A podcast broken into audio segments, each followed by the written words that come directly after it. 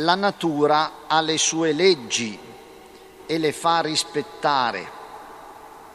Occorre quindi accostarsi a lei in cielo, in terra, sui monti, in mare, ma anche nelle relazioni umane con grande timore, lasciandosi istruire e procedendo con umiltà e consapevolezza.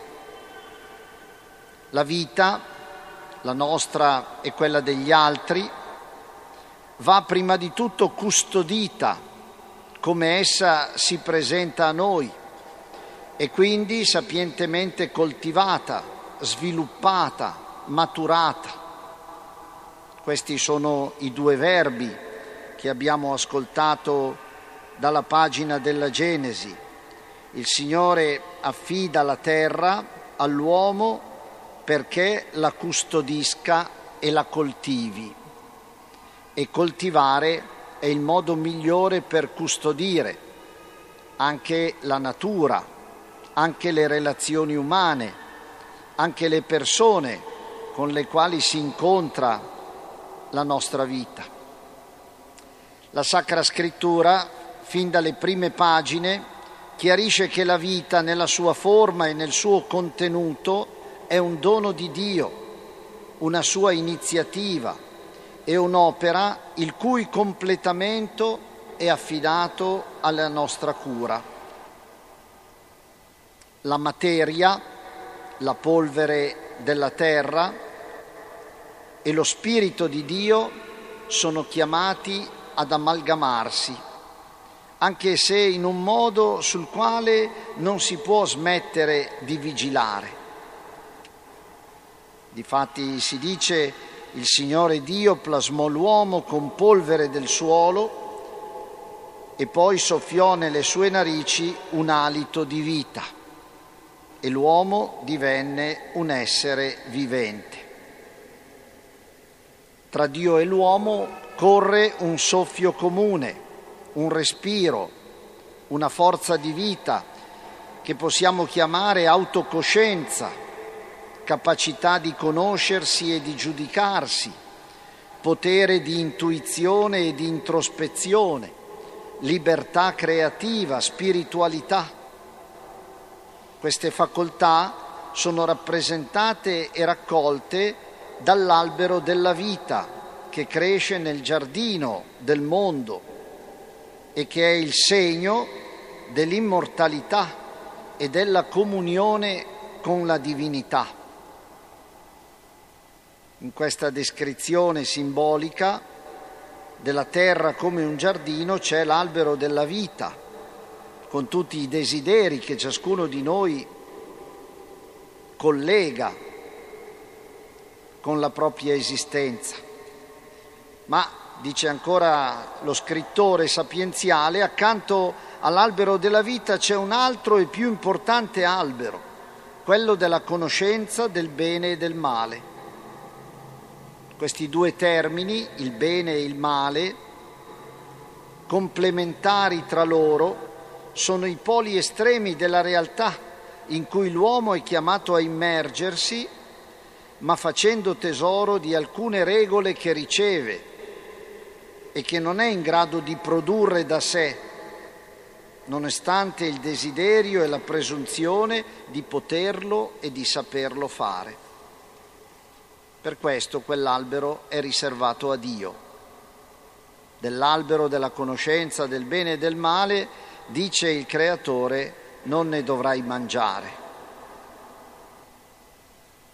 Scrive il cardinale Ravasi, sotto quell'albero si celebra perciò un dramma eterno e fondamentale, un dramma che si ripete ogni giorno all'interno delle nostre scelte morali, della nostra etica, l'agire in base al nostro credere, alle nostre convinzioni.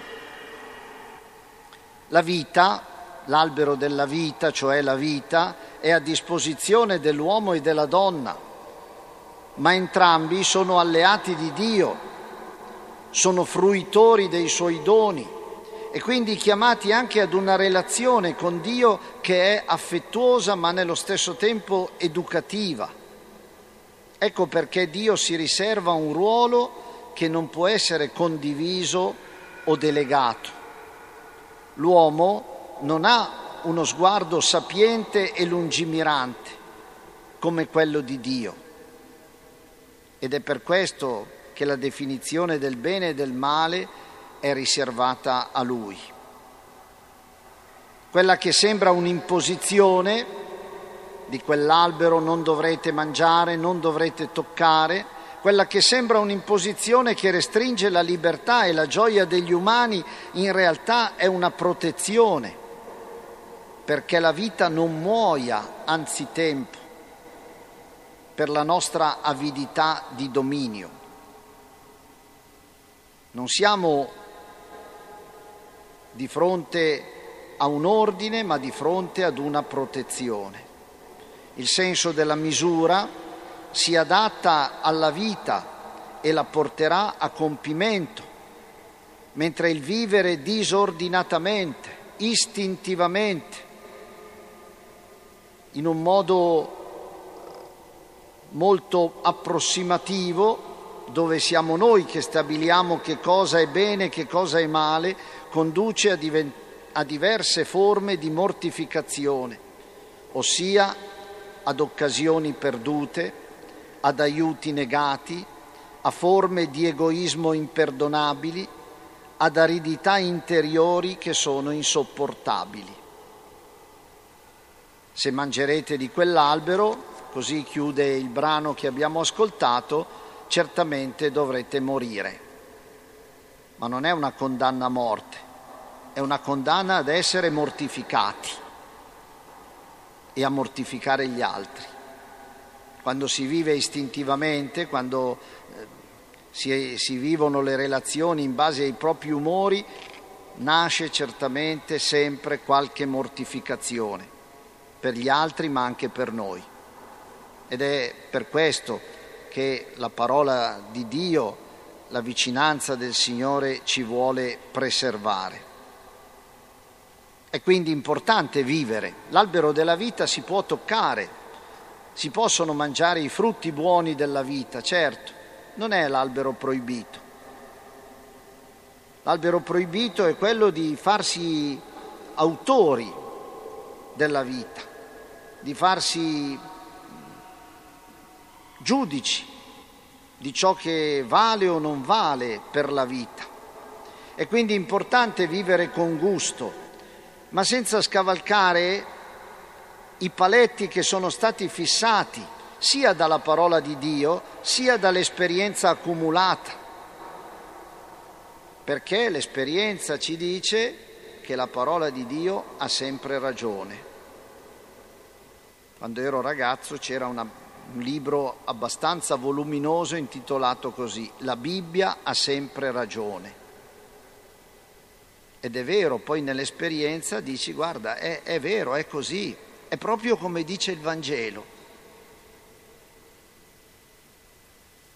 Siamo preservati, siamo sostenuti, aiutati dalla parola di Dio che viene confermata, convalidata dall'esperienza accumulata.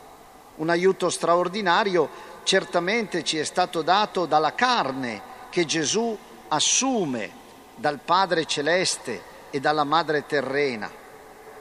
In essa nuovamente forma e contenuto vengono ad incontrarsi in modo perfettamente innovativo e rivelativo. Dio non ha mandato il figlio nel mondo per condannare il mondo, per umiliare, ma Dio ha mandato il figlio nel mondo, ha dato la carne al figlio per la vita del mondo, perché chiunque crede in lui non vada perduto, ma abbia la vita eterna. Una vita che non sia solo per un tempo di soddisfazione, ma per una continuità senza limiti evitando quindi qualsiasi riferimento alla condanna dell'uomo e del mondo che Dio non vuole, Dio non vuole condannare né ciascuno né la storia nel suo insieme, pur nelle sue contraddizioni e nelle sue volubilità, evitando qualsiasi riferimento alla condanna dell'uomo o del mondo, Gesù indica il criterio del giudizio che in realtà ognuno di noi è chiamato a formulare su se stesso. Tante volte abbiamo paura del giudizio di Dio. Che cosa penserà Dio di me? In realtà, come in altre pagine di Vangelo, è chiaro che il Signore dice guarda che il giudizio lo farai tu su te stesso. Il giudizio è questo, dice il Vangelo di stasera. La luce è venuta nel mondo, ma gli uomini hanno amato più le tenebre che la luce. E quindi è prospettato così un, un autogiudizio. Ciascuno in realtà formula un giudizio su di sé di fronte alla parola di Dio, di fronte all'avvicinarsi di Dio, alla benevolenza di Dio. Non c'è una sentenza imprevedibile che ci potrebbe riempire di paura, ma c'è un giudizio su di noi che abbiamo ricevuto i criteri della vita, le istruzioni per la vita. Hai ricevuto la luce, la luce è venuta nel mondo, hai ricevuto la parola di Dio, hai ricevuto il dono della coscienza, hai una legge naturale, hai lo Spirito di Dio, e che cosa ne hai fatto di tutto questo che ti è stato dato a tuo favore? Perché la tua vita fosse ordinata, fosse retta, fosse consapevole e fosse felice? E Gesù procede con lucidità e con esperienza e aggiunge chiunque fa il male odia la luce, invece chi fa la verità viene verso la luce perché sia chiaro che le sue opere sono compiute con l'aiuto di Dio. È sempre deludente riconoscere una distanza, una distonia e il progetto di Dio da Abramo a noi e anche dopo di noi si impegna per cercare di evitare questa distanza, di accorciare questa distanza, di annullarla questa distonia. È come quando un padre e una madre vedono un figlio che fa delle scelte diverse dalle loro, da quelle che si aspettavano, dalle, da quelle scelte alle quali lo hanno educato. Certamente è una delusione, è una sofferenza, è una fatica e così anche per Dio quando uno si allontana prende le distanze da lui, vive come se lui non esistesse, come se lui non si fosse fatto avanti, presente nella vita di ogni figlio, e anche lui certamente eh, prova delusione, amarezza mentre il progetto di Dio si impegna a cercare di evitare tutto questo molto di più di quanto noi siamo tentati invece di desiderare questa differenza. Il peccato delle origini è il peccato dell'indipendenza. Vivo etsi Deus non daretur, dice la teologia, come se Dio non ci fosse. E questo accade ai cristiani, non è che accade a quelli che non credono. Vivere come se Dio non esistesse, come se Dio non avesse parlato, non si fosse rivelato. Il suo progetto cerca di superare ogni distacco molto di più di quanto invece noi siamo tentati di desiderarlo questo distacco, considerandolo magari come un segno di identità o di maturità, un segno di libertà e di autenticità. Faccio come penso io, vivo per conto mio. Ho trovato scritto queste parole. L'uomo e la donna di Dio hanno il compito di indicare che il cielo, la parola di Dio, il progetto di Dio, il cielo, non è il soffitto di una maledetta e implacabile grotta o gabbia, ma il cielo è il tetto della casa di cui Gesù ha spostato già le tegole. Ha aperto la casa della vita perché il plafone sia veramente il cielo.